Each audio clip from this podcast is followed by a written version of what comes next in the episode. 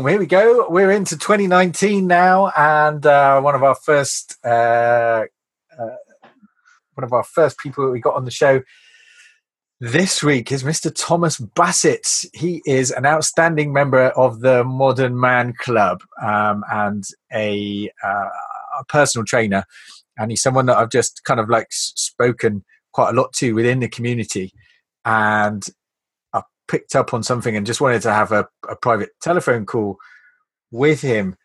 And when I did that, I asked him how he got to where he is now, and out came probably one of the most inspirational stories I've had the pleasure to listen to, which is saying something. Being an in, an inspirational speaker, and having spent the last three years listening to all kinds of people telling their stories on stage, uh, this one kind of blew me away a little bit, and I just thought it's so powerful, and not just because of what happened to you, but mainly kind of. Ha- what you're doing now and and the, the the process that you used to overcome what you did um, to, to be where you are now, I think is has got loads of value to offer to our listeners. So, Mr. Bassett, say hello, introduce yourself, tell us who you are, what you do, um, and then we'll get into it. Okay, hi guys. Uh, so, as Fidel said, and uh, very humbled by that little introduction. Um, yeah, I, uh, I, I help people get fit. I uh, try and find out what makes uh, what makes them go, and then I promote that within themselves. I just really try and work on the person. Um, I find fitness is a great gateway into their mental mind and yep. how they build on that. And then the more they can see their progression through their fitness and their weight loss and yeah. their actual just personal feelings, suddenly yes. the, men- the mental health then starts kicking in. But fitness is a gateway into a, a lot of mental health well-being amen to that and that is one of our kind of like fundamental principles with with with the modern man movement and what we're trying to do and what we'll be doing more of this year working with gym owners and personal trainers to to bring that philosophy uh, to to a bigger audience and um, hopefully you're going to be a part of that as well so yes. Listen i just want you to to to kind of like start from the beginning and and just just tell us the story mate uh, really of of, of what happened to you and how you got to, to where you are. It started with the army, didn't it? It started with uh, ambitions. Um, ambitions. I was a ambitions. Uh, I've always been a very focused uh, young man, and I'll go. I'll go back a little bit further into the story, Fidel. Okay. So, when I was uh, 16, I was playing good level school rugby. I was playing good level club rugby as well. Yeah. And my dream and ambition uh, was to play England rugby. Nice. And at the time, Neil Back was the England number seven, and he was my idol. I used to match his game. I watch England play for hours and hours, and I try and replicate his game on the pitch for me. I love that modelling. Yeah, and um, I got through to county rugby, and then I was fortunate to get through to under 17 England trials for schools. Uh, and unfortunately, I was told I was too short. Um, so that was real. That was really annoying. And after that, I found that my middle brother, he was actually in the Royal Marines. Well, he was training to be in the Royal Marines. And we went to one of their open days down at uh, CTC. And I met his corporal. And uh, he said to me, You to join the Royal Marines? I said, No, I'm going to play rugby. I'm, I'm going to play rugby and I'm going to get to England, get to county, and all that sort of stuff. He's like, Well, you do know most of the England players or high level rugby players have been ex Royal Marines. And that just sat at the back of my head. It didn't do anything. It just, all right, that's interesting. Nice to know. Thanks very much. Um, it's funny how some, sometimes people do give you a sentence that, yeah stays with you sometimes, isn't it? Absolutely. It just sat in my head, but I just put it to one side and thought, it doesn't matter.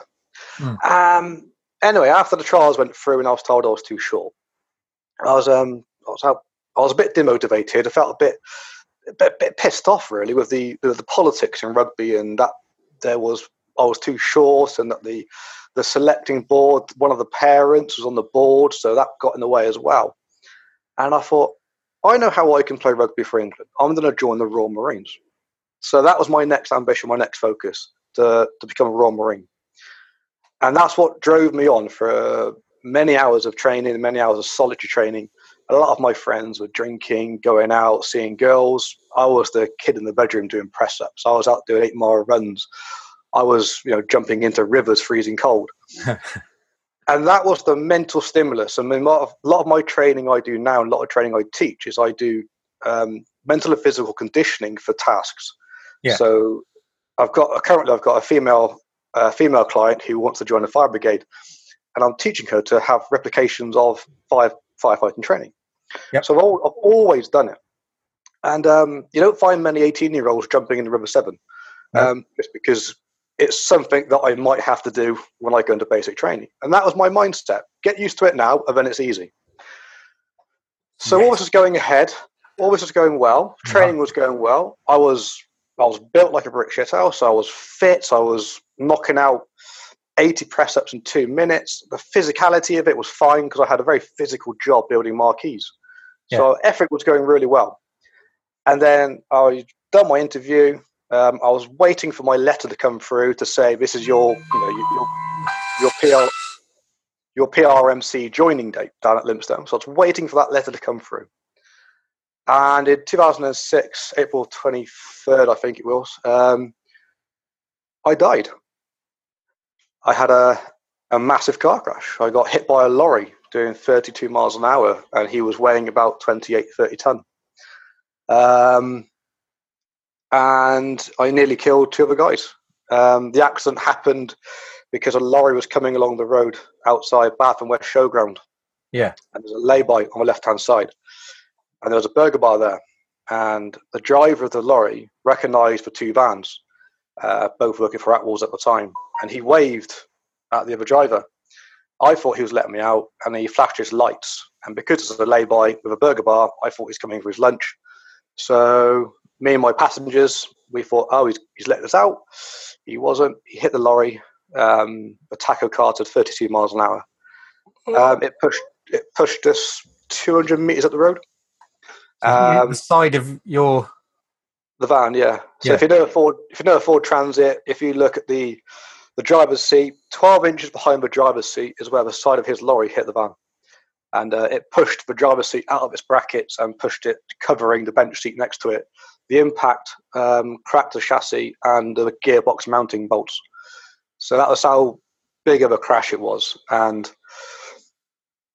thankfully, by the grace of the universe or God or something like that, however you want to word it, there Yeah. was an off-duty there was an off-duty paramedic there, and uh, um, basically he just thought, well, the driver's dead. There's no way he's gonna the driver's gonna survive that. And he only kind of came round to me after he noticed I had blood pumping from my head. Um, obviously, pumping blood means you've got a heart rate. your heart is going. Yeah. Yeah. So I was like, wow, okay. Um, didn't know anything about this at the time.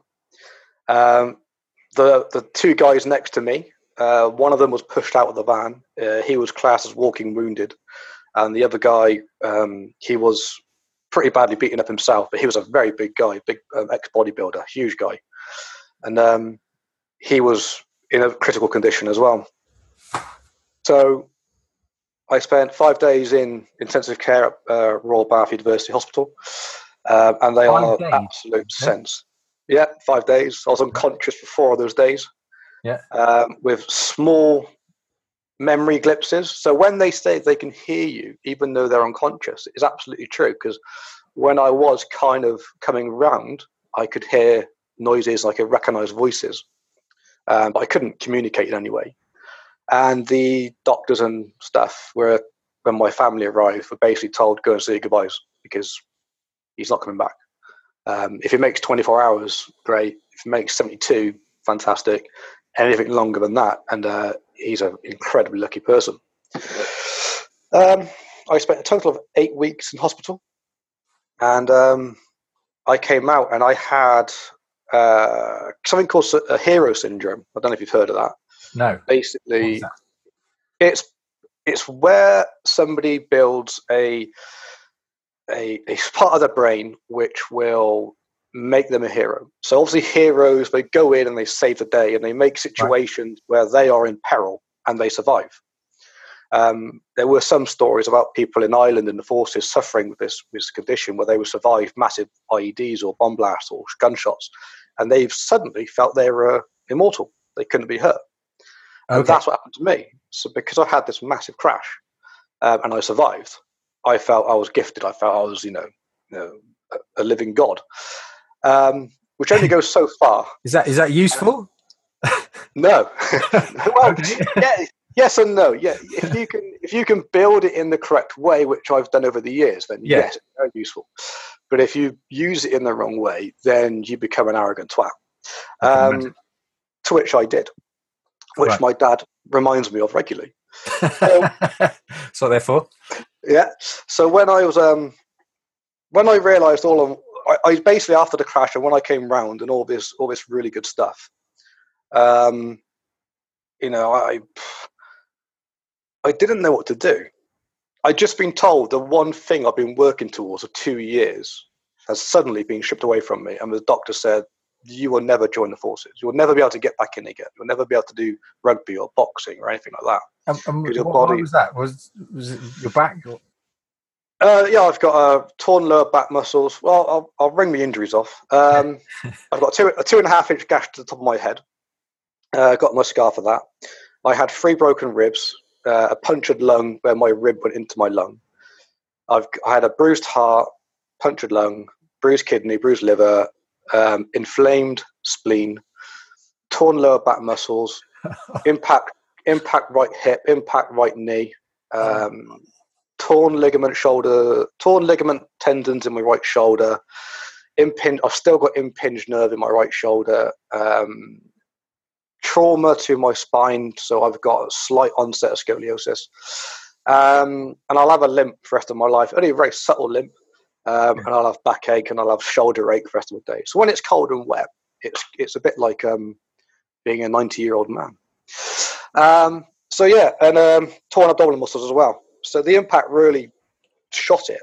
Um, but the concluding part was the fitness. The doctor said the only reason you survived is when your parents came in and told us you'd uh, just applied for the Royal Marines. Your heart could take it, only just. It was on the cusp.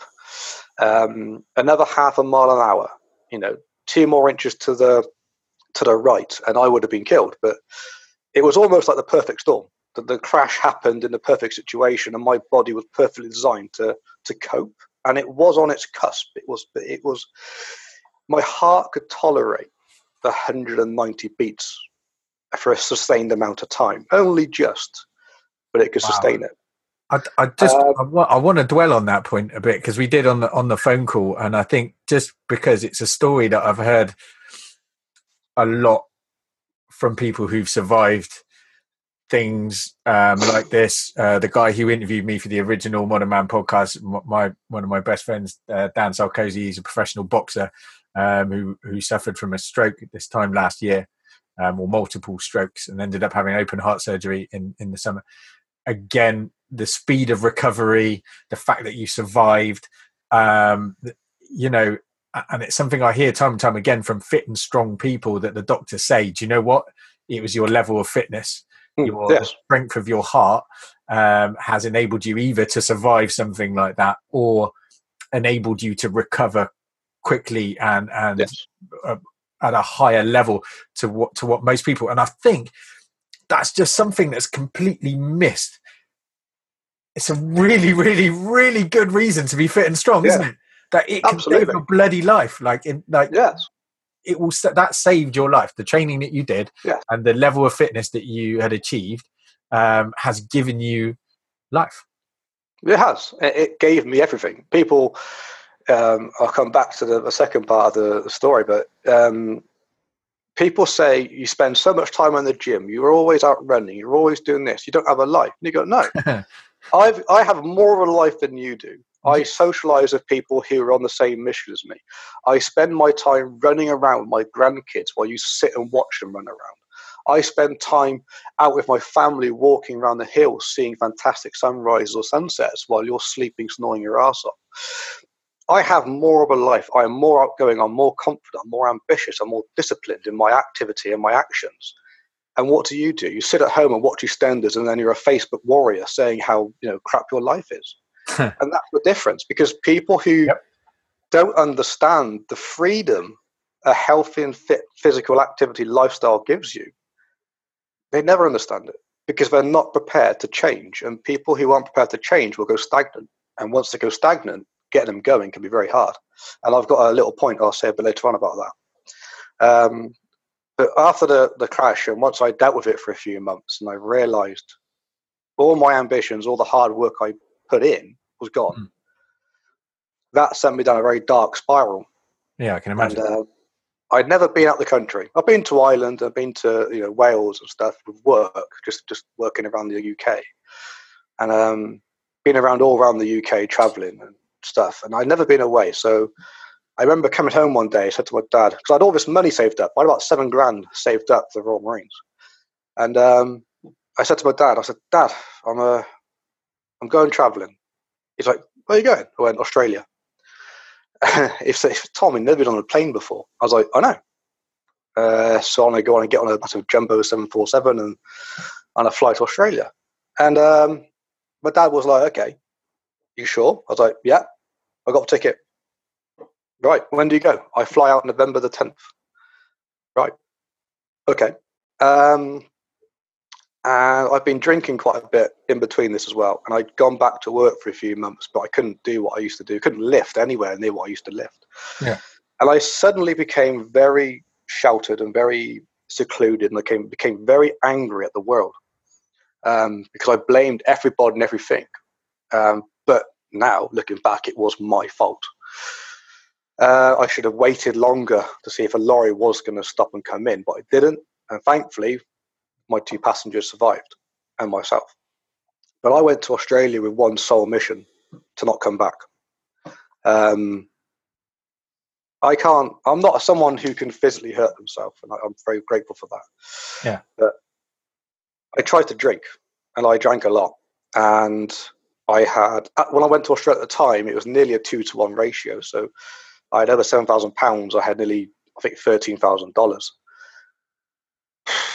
I could tell you pretty much where I spent the thirteen thousand dollars um, on uh, buses and planes and bars. I think when I went there, I think the Australian economy went up a little bit, um, and I did. I tried, literally tried to drink, um, and I didn't care if I woke up in the morning. Uh, if I couldn't afford a bench, I'd sleep on the floor. Uh, if I couldn't afford the floor, I just go where I landed.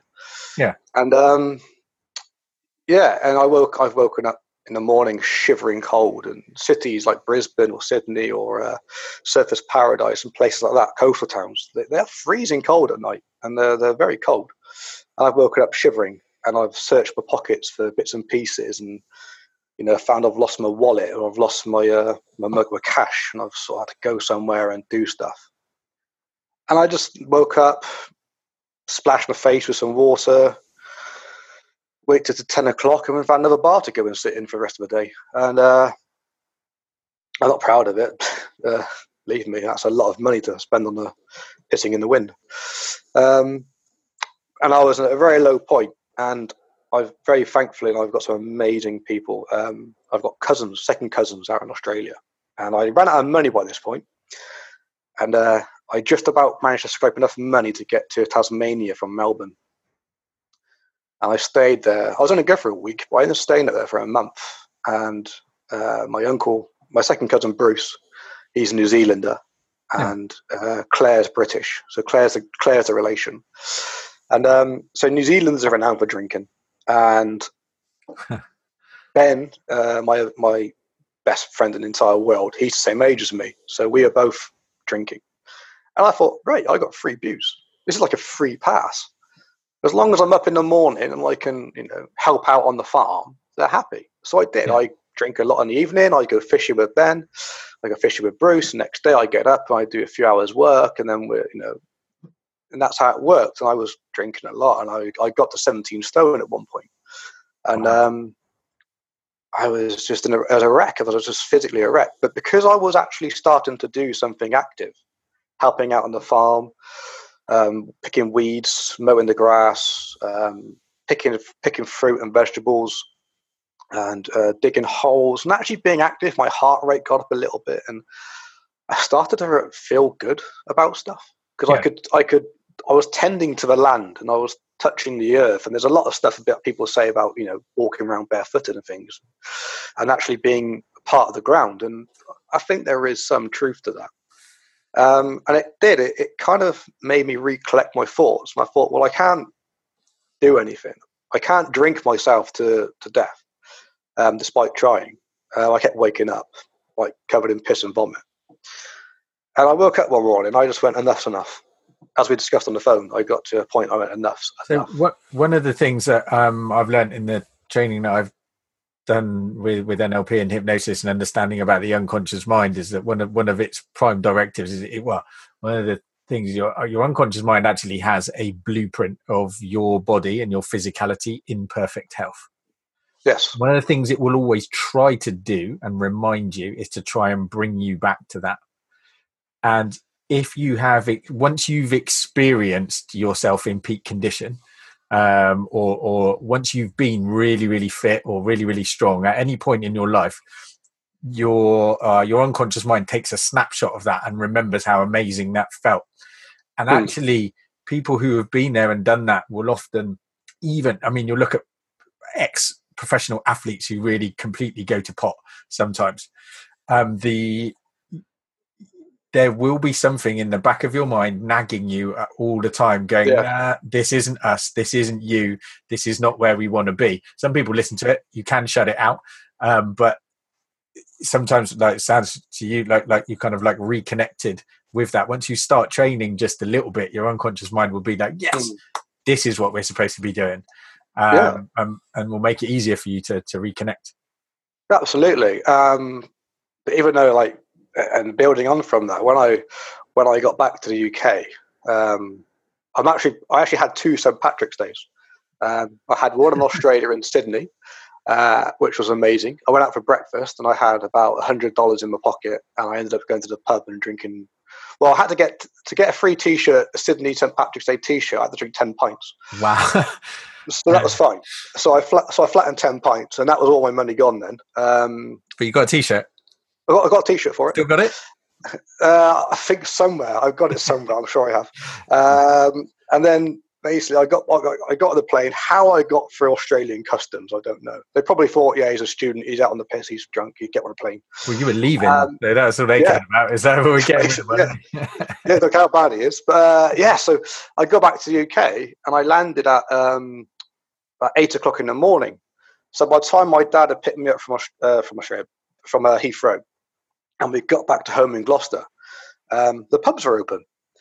And uh, I text my mate. I said, "Mate, I'm back," and he just texts back, "Pub," and I was like, "Yes."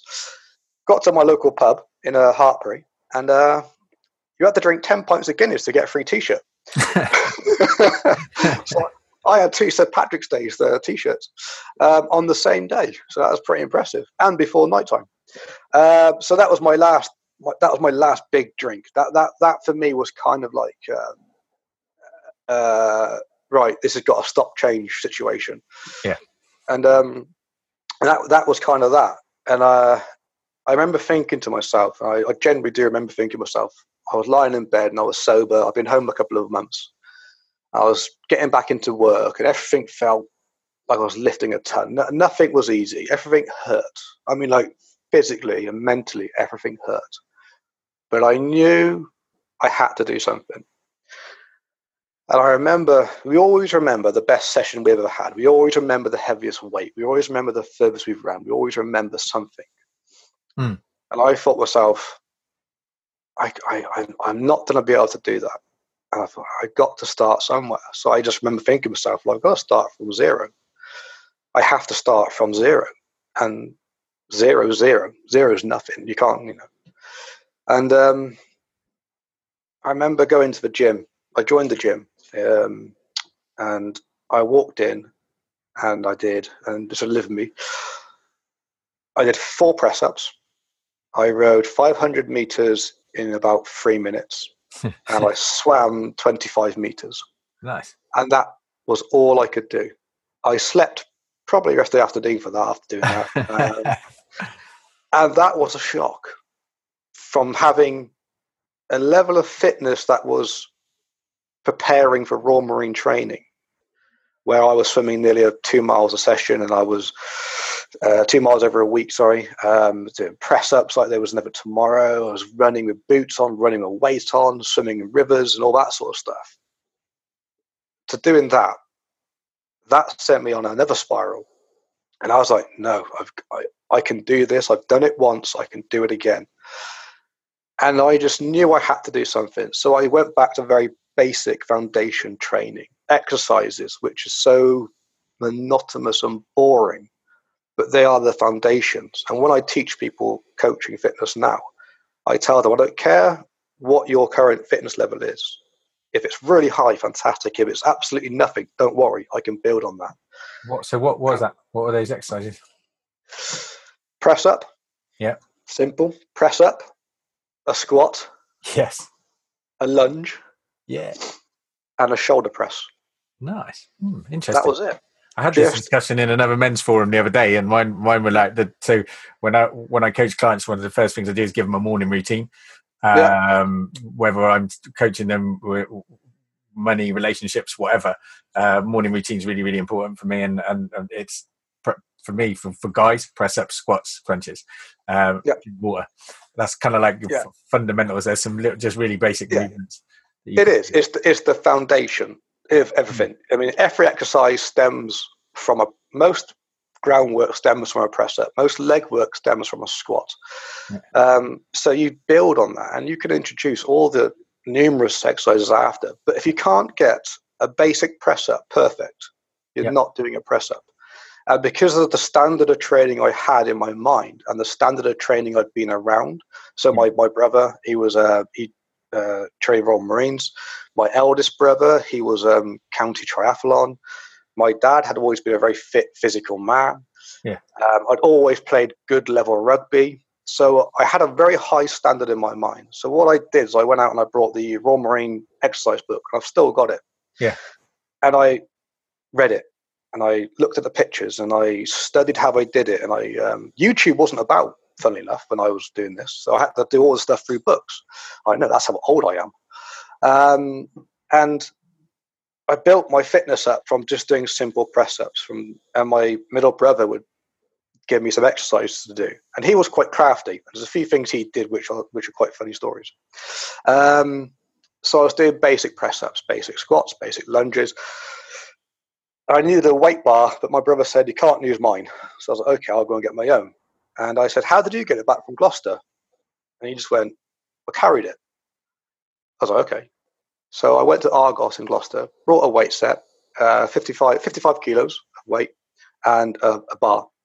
And I walked to the bus stop, about two miles away, and then I walked from the bus, day, bus stop at my house back to my house, which is again about a mile away, um, with this weight back.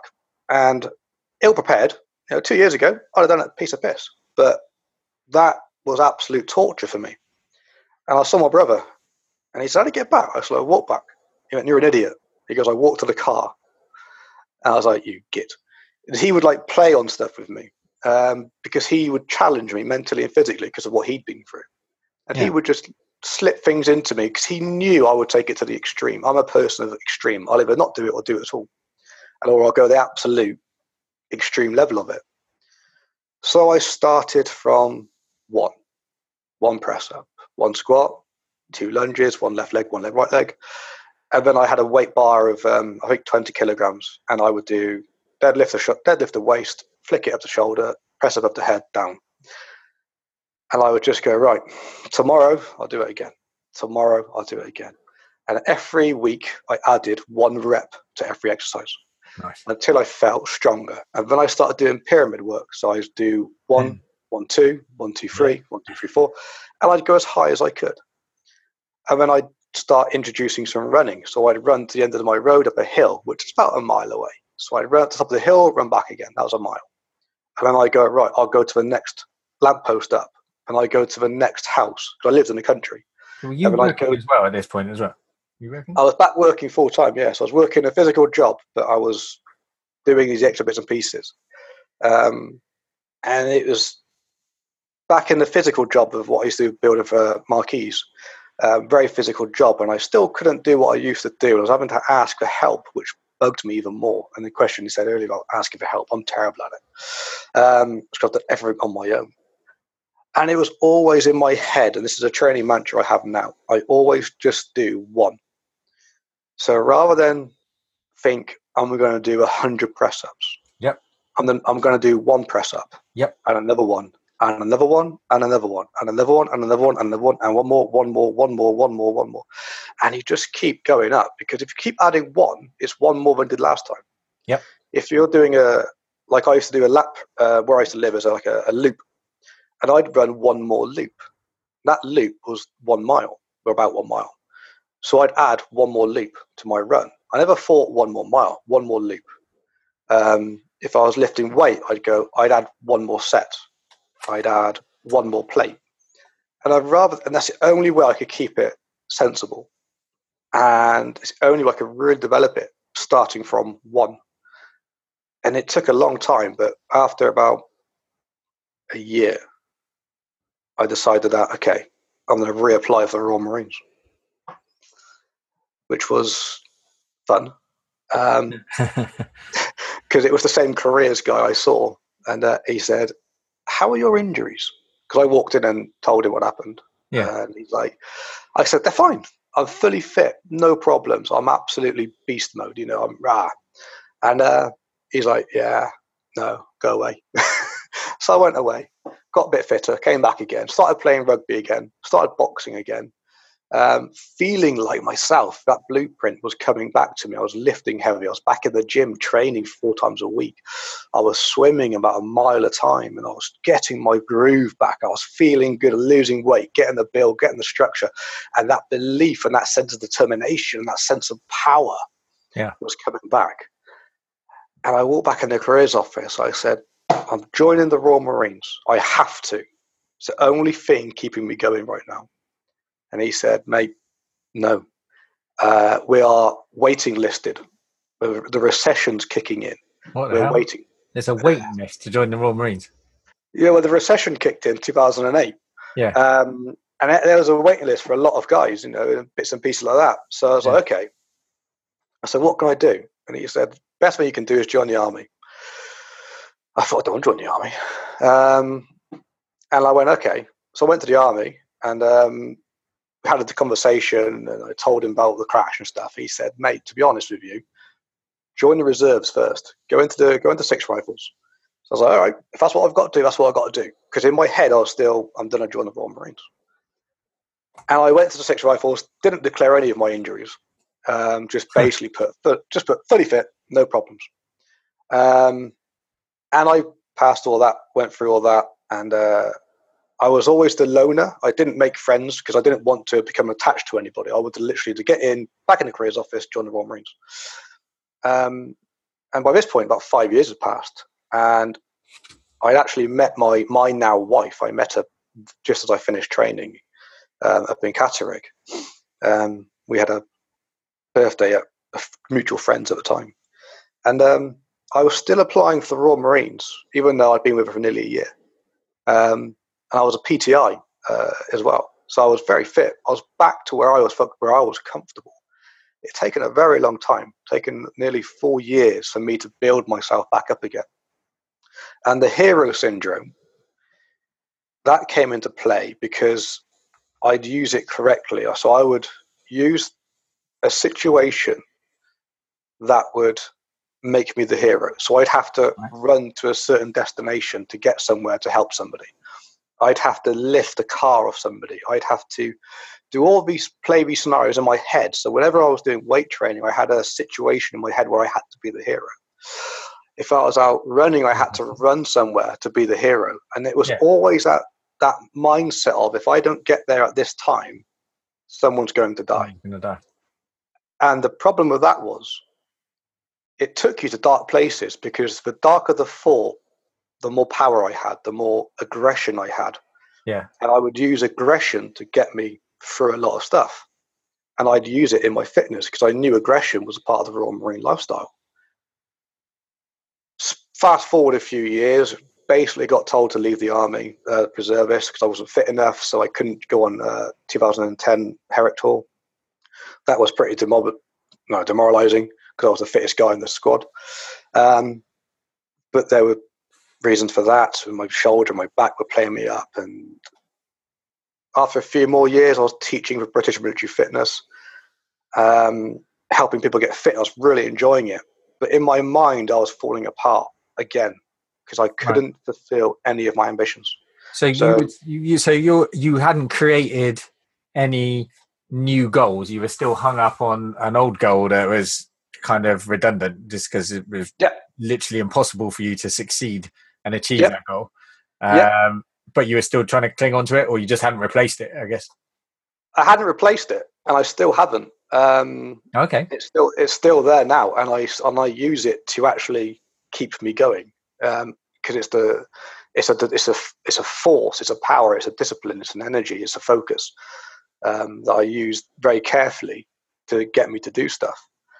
Um, but in 2015, um, I had a crap job. I was earning very good money, but it was a horrible job. I was basically a cleaner.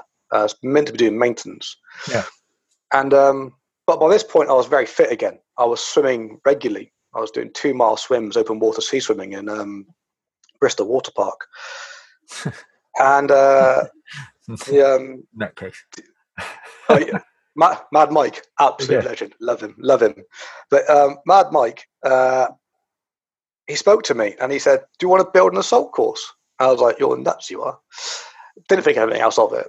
And then a year later, I'm back again, and by this point, my head had completely gone. I was having counselling for the first time, right? Um, and my head had gone completely. I was drinking again. I was becoming quite aggressive with myself. So my training had elevated to the point I was what the counsellor said. You are you are a typical self harmer. All the wow. things you're showing and demonstrating, you're using, but you use it by actually lifting the weights or going for the runs. So I was doing like five thousand meters at individual best effort, and I was getting down to like you know 17 minutes and I was oh, absolutely wow. slaughtering my body because I had so much aggression. Yeah. I had so much anger and I had trained my mind to be a hero, but I could never express it. And I could never fulfill it. I could never have that environment of being like um, under fire, under stress, you know, mates and comrades around me. Because I've always been a loner. I've never had friends. I've never had many friends because I've always been solely focused on one task. Yeah. Um, so I had no one to talk to. I had nowhere to go. I had all this aggression, and the only thing I knew was to get fit. So I was lifting ridiculous. I was training ridiculously hard, and I was drinking, and I was back drinking every night. You know, a couple of bottles of wine, bottles of spears, and ciders, and you know, I was drinking regularly. And um, and Mike actually said to me second season, he goes, "Do you want to build an assault course?" I went, "Yeah, go on then." And I literally just left a reasonably comfortably paid job. it was it was shit though. I mean, the, the job itself was shit because I was cleaning toilets, twenty-seven toilets every day for two hours, and it just wow. broke. Okay. It broke. I did, did it for six months, and it broke me. Um, I could have been a Royal Marine in the time it took me to do that. Um, and um, so I built this assault course with Mike, and Mike is, if you get to know him, he is an absolute legend. Um, and he has helped me a lot over the years mentally. And I've just now got to a point where I know when people say I'm not very fit, and I just go, "That's okay, hmm. not a problem." Do you want to be fit? Well, not really. Well, don't worry about it. Or they go, "Yeah, I actually I want to. You know, I need to be fitter." I was like, "What for?" And I'll question and I'll determine really if they are saying it because they want to, or saying it because they know I'm an ex PT, or they know I'm an ex um, this, that, and the other. Or they're just genuinely interested. And my story is just one from always being a loner, from trying to kill myself by drinking, to rebuilding my fitness and health, and understanding that the mental capacity of our minds is phenomenal. It's untapped. It's never used, and it's only by people who have been through elite level training, who have been through um, focus training, so like your boxing, where you have a single sole focus to, to get in that ring, to fight, to prepare yourself, to mentally and physically be conditioned for that situation. Um, and it is possible. You haven't got to start from a fitness level. You can just start from zero. Start from anywhere, yeah. Yeah, and it's it's opening that mindset. And over the years, if I haven't learned something about human traits, I wouldn't I wouldn't be very clever. And um, I've I've learned over the years that there are there's more than this, but there are mostly there's three categories of people who do fitness. And the first category, people who have been told by a professional you need to do something, otherwise you're going to have like heart disease, diabetes, or obesity, or you can't have a certain operation. And they have been told by a professional you need to do something. You need to start being fitter and healthier. And they're the you know, category ones. Category twos are much like yourself and myself, other people. We've just always been active. We've been active for five years plus. We've we embrace fitness, we enjoy fitness, we enjoy what it gives us, and we're happy to play around with stuff, but we're we're disciplined enough to actually have a focus. Yes. And then category three, these are the, the these are the amazing people. These are the people who are inspiring. Um, they're the people who fall into fitness. They they're the ones who were invited to um, a spinning class by a friend to support their friend in, in a spinning class. And after a few sessions, their friend quits. But the person who was the invitee actually keeps going. Yep. And they start Yeah. to really enjoy fitness. they start to embrace it. And then and then they start to recognize it. And then they start to feel good from it. And then they start to feel powerful. Then they start to feel disciplined. Then they feel fit. And then they have this emotion of, wow, I'm actually pretty good at this. I'm really enjoying this. I'm only going spinning twice a week, but I'm gonna I'm gonna spin three times a week. Or I'm gonna go to that running club I've always wanted to go to past 20 years, but never wanted to because I never thought I was fit enough. Now I think I'm hmm. fit enough, so I'm gonna go to this. And they go for this massive mind change. And all of a sudden, they're at the running club and they're running and they're the last person. But suddenly they're in the middle of the pack. And then suddenly they've, they're still doing the spin, they're doing their running. So the natural progression, they go swimming. And then the swimming comes into it. And then they're doing triathlons. And then they're doing like Olympic racing and they're getting medals and t-shirts and they're getting recognition. They're getting recognized by people. And suddenly they're doing Ironman. And you're thinking, wow, that, you know, you fell into fitness. Fitness didn't find you. You found fitness by pure chance because you said yes to an opportunity to go to a spin class. And Mm. suddenly, look at you now, three, four years down the line, you're at this amazing level of fitness or you're doing this amazing thing, or they've inspired others to do it. And I think the category three- far off that, to be fair. Yeah. I think the category three people are the ones who have the, the, the inspiration behind them and they have that focus and drive because they are the ones who can inspire the most. I'll inspire a few people to do something amazing, hopefully, and to push and challenge themselves. But for the ones who just go to support a friend who suddenly do something they never thought they could do, that is a quite a powerful thing. It is. So I kind of the the the link between physical and and mental health there. I'll, I'll just really, really quickly fire you past Yeah. kind of like my story and where and where it, it hits with that. So I woke up probably I think it's about seven years ago now. Um, I was 120 kilos, uh, well over 30 percent body fat. Um, I was fit before that in my younger days, but I'd fallen into sort of middle-aged, middle-class, suburban uh, businessman shape from years in Spain of eating and drinking. And um, I woke up one morning, felt my stomach resting on my lap, and decided something had to happen. So I started training, started boxing uh, with the focus to to get in and have a fight. Uh, which my coach wouldn't let me do, wouldn't even talk to me about it, wouldn't even respond to me when I was saying I want to fight um, until I'd gone through some pretty drastic changes. I changed my diet. I'd gone from just training with him once a week, uh, not Mm. really seeing a lot of progression, and it was only when I sh- changed what I was doing outside of the training where the the impact really hit home. I, I, I it was my diet. I read um, uh, the uh, the Four Hour Body. The Yes. guy who wrote the Four Hour Work Week, and um, cut out no no no sugar, no carbs, no no, no starch, uh, no dairy. And over a period of about four, five, six months, I got down to under 100 kilos. That was my first thing. And once I'd done that, Dan said, "Okay, we can talk to talk about you having a fight now. Train, you can start training properly. Uh, I've seen what you've the determination Yeah. uh, that you, that you had, and that just fed into every single other aspect of my life. Uh, my word of the year, I've written it up here on my on my board that I need to bring back. Really, is consistency. And Yeah. I remember the the beautiful thing about training and having a goal uh, like like like a fight. Someone asked me this yesterday. What is it that you that you love? Why do you love do it, doing that? Why do you want to fight again this year? And I was like, the, almost the simplicity of it, where you you have a Yeah. plan, you have a structure, you can see what you have to do, and all you have to do is just go out and nail it.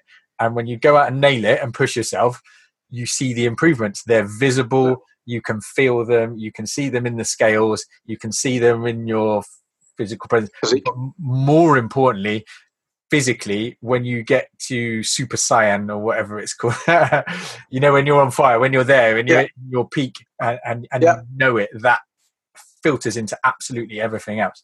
Um, Yes. in life and that consistency you're like right well i'm going to the gym consistently in order for me to to fit in my training everything else has to be consistent everything else has to be organized otherwise it'll eat into my gym time i won't be able to go Yeah. uh, and and i've never I've I've never lost that, and I've always appreciated it, and which is why it's my my word because I've kind of slipped away a little bit from it. Um, Yeah. I've always maintained my fitness, but it hasn't been consistent, and consistency is where you hit hit the games, isn't it? Consistent Absolutely, I- consistent action. I call, I call um I say with my with my uh, my members, I tell them it's um you have to be consistent above all. You have to have a goal above all, um, and you have to have an end game as well. But the end game can always move and shift and move around a little bit, as long as it's always within what you want to achieve. Um, and I say to my swim members, and I, I push it very hard. I say you must raise your standards. Yeah. If you cannot raise your standards, you will never achieve anything. And it's the same with that. That filters through into life. If you're consistently good at your job, you'll get some, you know, some recognition. But if you raise your standards, uh, you're probably going to get more recognition and possibly promotion. And if you're self-employed, you know, I could sit back and just let life come to me, but I'll have low standards. I'll take anybody on. But now I'm like, no, my standards are here. This is what I standardize myself at financially. This is the money I need to make. So this is my standard of living I want to achieve. So by doing that, I have to get good quality customers. I have to get good consistency customers. I have to build my standards up so that when I'm teaching and coaching these people, they are getting the best quality standard of training that I can offer them. Yeah. And then they get that back in their life. They go, well, I'm raising my standards all the time now. And if you can if you can raise your standards only by one percent and just be a you know, if you can be fifty one percent better than you always are, you're going to be better. Um, if you can keep that consistent, you're going to improve. Yep. And if you can keep your mental game, the mental side of it can be hard because obviously life challenges you constantly. And you know, we I've got a little one now, fourteen month old, and he Yeah, he can change the challenge. he can change our day at the drop of a hat. yeah. Um, so my wife and I, we have to try and have a, a structure. So Yeah. we have to try and have, we have a very broad structure now, and it's we we plan for change and we plan for it to move, and we expect it to. And Yep. something else which I've I've learned over the years again is when, when people start fitness or start trying to progress themselves, if you can go deep enough into their mindset, you can you can work out maybe three or four common traits. They ever they ever want significance. They want to be significant to other people around them. Maybe they've been challenged by somebody, Hmm. and they want to be able to you know sort of say to them, "I'm as good as you." Um, and they want people to look at them sometimes and say, "Oh my God, you're really fit. How did you do it? That's amazing."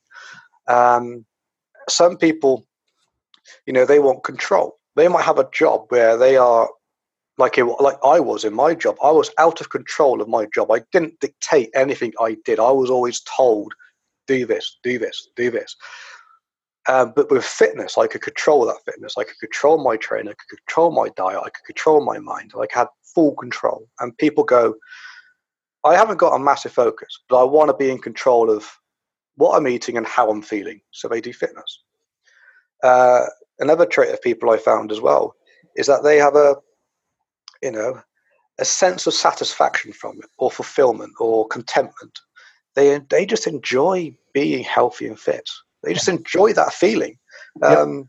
They've got a good balance of home life. They've got a good balance of working life, but they have that feeling of when they're not being active, they're not fully content. They need to have all three boxes ticked. Um, and they're the ones who are consistent in their day to day lives. And they just consistently do what they need to do. And they just have a, a fulfillment that they're doing enough and they're happy in their own little way. And that's really everybody's goal to just to find fulfillment in their work, home, and health. I think that's something that which um, obviously a modern man is promoting uh, in a fantastic way. So yeah, that's cool.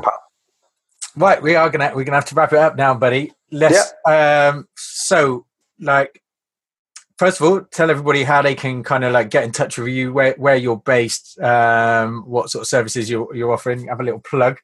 Okay, um, so uh, I trade under All Aspect Fitness, and uh, you can find me on Facebook or just literally contact me over uh, Messenger, and I'll always reply. Um, and I condition everybody to whatever it is they they're kind of requiring. Um, whether you've got no fitness and you want somebody who can empathise with that, but will still push and challenge you. Whether you're looking for that elevation of fitness, then that's something I can offer as well. Um, I don't just work you physically, but I also try and challenge you mentally. And I also coach and teach you. So I teach you about fitness. I teach you what anaerobic and aerobic systems are, and I teach you about energy systems. I teach you about muscles because then it makes sense. And once it makes sense, you can have more control. And once you get more control over it, you'll find a better method of doing something where you want to be. Um, and it's just a vital part, I think. If you can teach people something in their health and in their fitness, so they understand why they're doing it. Empowerment. Well, yeah, empowerment. That's, that's a lovely word. If I've, again, that's a kind of a military trait. Teach them to do something and make them understand why they're doing it. Yeah. Then it, it comes through. I've seen PTs just say to people, "Oh, we're going to just get you on a running machine for 20 minutes." And that's what they do. They just literally, yeah, and they just walk yeah, off. And you, you just go, mate. So, you know, and then you sort of say, "What's your goal?" Oh, I want to lift more weight. So why are you running? You know, it's um, you know, you, work on the you work on the person, and I train the person, and that's where I get my fulfillment from now. That's where I get my satisfaction and my focus is by actually just training the person to be a better person. Um, what what the um we got planned next year then? Uh, my plans next year to get into more teaching. I'd love to do some uh, bit more uh, sort of like workshops, talks. I'm going to start a workshop next year, which would be about how to have a healthy and physical lifestyle, how to find motivation. I'm starting that in Bristol. Um, so that'd be quite a cool little thing. They'll start off quite small, um, and then I'll start filling filling stadiums in the next few years. um, and then I'm also going to work on teaching in schools because I think if we can teach young people how to be just slightly healthier, slightly fitter, then that will take a lot of our daily stress away. Um, I currently work in a school full time as a as a caretaker, mm. and this is the thing about flow. I was going to say about very quickly, uh, Fidel. Um, when my wife fell pregnant and she went on maternity leave, I had to get a job to fulfill the the loss of money we had. Yeah. So I got the nearest, quickest job I could, which was a caretaker job in a school. No ambition to be a caretaker ever. Um, but uh, what it's done is that uh, it's completely anywhere, nowhere where I want to be. But after the year I've been with them, I actually teach classes now in the school for teachers. I do um, uh, an hour of activity for teachers a week. Yeah. They've, the school have actually approached me and asked me if I can get involved with teaching the PE class and teaching in the uh, the fitness and rugby teams. Um, and it's it's if you just sometimes uh, life's like stepping stones that go in the wrong direction now and again. And if you can actually just trust that the job you've got might take you somewhere nearer where you want to be or bring stability in so you can do what you want to do. Yeah.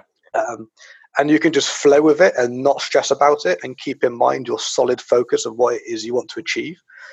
Even though you might be going completely the wrong direction, it's got to turn left sometime, hasn't it? And then you start coming back to where you want to be. Well, I, I think having a having your a vision and, and knowing where it is you want to be, once you've got that locked down, life will, will it will take you there. Um, yeah, it's just um, so don't, don't spend the time understanding no. where, where, it is they want to be. Uh, and a lot of no. people will have that locked in completely the wrong place and wonder why life keeps yes. taking them in the wrong direction. Yes, um, yeah. and then you you've just got to go with the flow sometimes. Um, and yeah, so next year I'm going to be doing a bit more, hopefully more coaching. I took a new client on today. Um, I'm going start really trying to get some workshops done, and I'm going to hopefully uh, get to a tipping point financially where I can actually start doing what I do, what I love to do, full time. Um, and that's really uh, uh, uh, the next year's project, and then the year after that um, will be a case of uh, raising my standards again and developing business model, and hopefully start. I want to start building a little brand as myself, and um, you know, if I can get in front of people and I can motivate people, and I can get some, somebody doing something, that'd be fantastic. Whoop, whoop.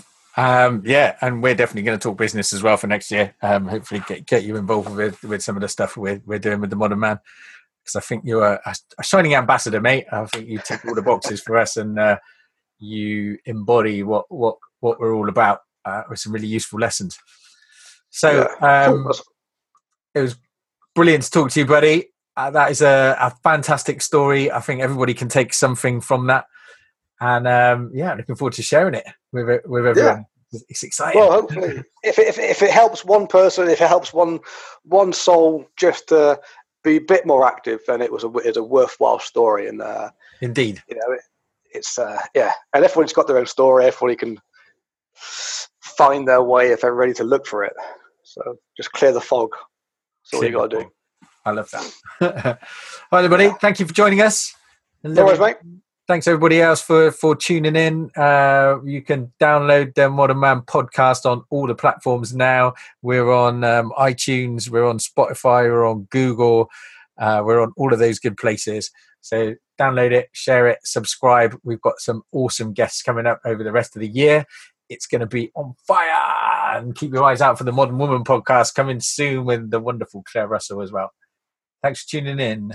Yeah.